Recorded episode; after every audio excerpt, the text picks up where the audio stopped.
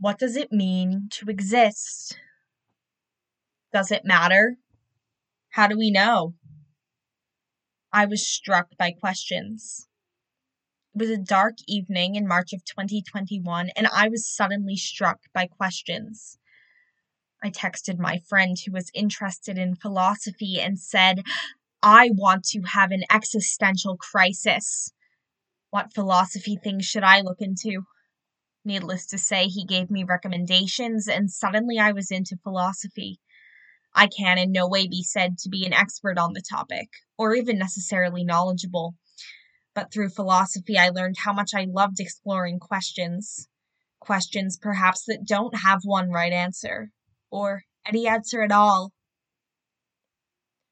I love thinking. Thinking, it seems, holds power. Yet, thinking can be dangerous, can be harmful, can be uncomfortable. My life perspective has greatly changed since that March evening and remains ever changing. Life is fascinating. Join me as I explore it. My name is Eris Corman O'Reilly.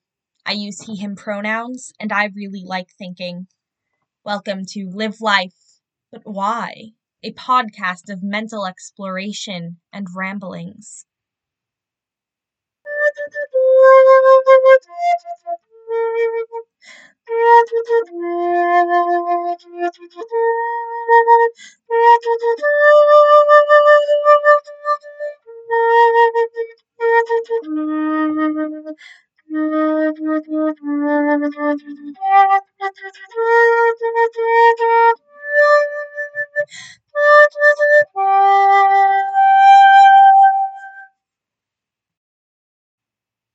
I don't fear death. I never have, really. This statement often concerns my friends, as I am pretty open about my struggles with mental health. But lacking a fear of death isn't, I don't think, related. I don't want to die. I just don't fear dying. This, after talking to my peers, seems abnormal. Most of the people I've talked to fear dying. The thought to fear it never really crossed my mind. It may have to do with my personal beliefs that there is no life after death. But then again, I think that even if I believed in an afterlife or reincarnation or other ideals, I still wouldn't fear death. I think the reason that I personally do not fear death is because I believe that once I die, I simply will cease to exist. So nothing you ever did or thought exists anymore. You can't feel happiness, you can't feel pain, you can't remember, and you can't experience new things. You as a person no longer exist. Of course, this does get into whatever your personal philosophy on personhood is. But your body remains, of course but your consciousness doesn't. This doesn't scare me. If I cannot experience it, why should I be afraid? I see no reason to fear it. Even if I believed in an afterlife or reincarnation, I still don't think I would fear death because if I, what I believed was true, why should I fear dying? If it is inevitable, what is there to fear? Yet so many people fear death for whatever reason. This is curious to me, and I don't really understand it. I suppose it is a fear of the unknown. People often fear what they do not understand. To not know what will happen to you despite it being inevitable to happen is perhaps scary, but I take comfort in its inevitability. My feelings toward death aren't happy, though. I don't want to die, and I don't want the people I love to die, or anyone really.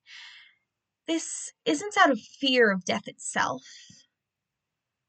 And I don't know if fear is the right word, but for intensive purposes, is out of fear of life without them, and empathy for their loved ones, and the negative emotions associated with death.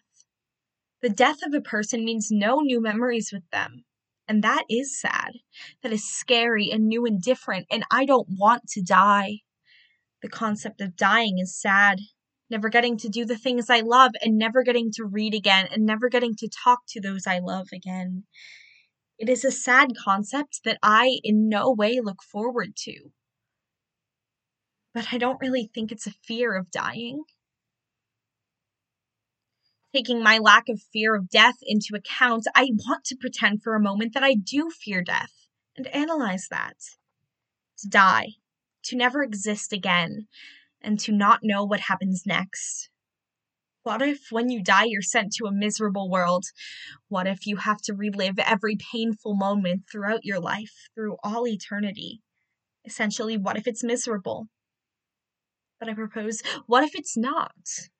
Or, as I believe, what if I simply stop being?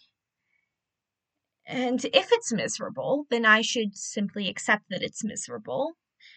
Then it is no longer scary per se. It's not a future I look forward to, but it is not scary. Perhaps the expected pain is scary, but then death itself isn't scary, it's what comes with it. I suppose, then, that most people simply fear the unknown. And what happens when you die is part of that unknown. So, Perhaps people's fear of dying is simply a fear of not knowing what comes next. So, I guess people don't fear the death itself. But if they do, why? I challenge you to analyze that. Dying does not seem scary to me.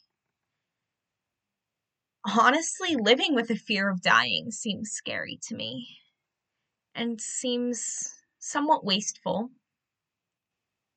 Don't, of course, actively avoid safety. But to live life in fear of the end of it sounds miserable. It sounds limiting. Now, of course, I'm not telling you how to live or what to fear. My life is absolutely not an example.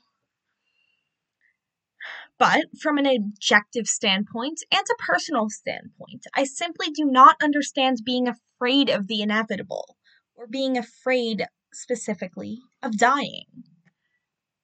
However, one day when I die, I may regret all of these comments. Perhaps it is terrifying in the moment. Perhaps dying is not the end. Perhaps existence is a constant miserable cycle of nothingness, of everything. Yet either way, it is inevitable. To fear what will one day occur to all of us seems to be a waste of anxiety. Instead, panic about the now. I have a list of existential crises that I'll discuss later that seem much more ideal to panic about and more fun, in my personal opinion. Anyway, conclusions have always been hard for me to write. That seems ironic, considering, as I just discussed, the conclusion of life. But perhaps it's poetic almost. Conclusions are honestly really goddamn difficult. I guess so is death. But both are inevitable. I have to conclude this episode at some point, and my ramblings about death will soon become nonsensical. But why should I worry over the perfect conclusion? Thank you for listening. Stay tuned for more ramblings on perhaps unanswerable questions. And if you feel like it, follow or subscribe to this podcast. However, you do that, I don't really know technology. I now leave you, but not without a relevant ish quote. There are no happy endings. Endings are the saddest part. So just give me a happy middle and a very happy start. Shel Silverstein.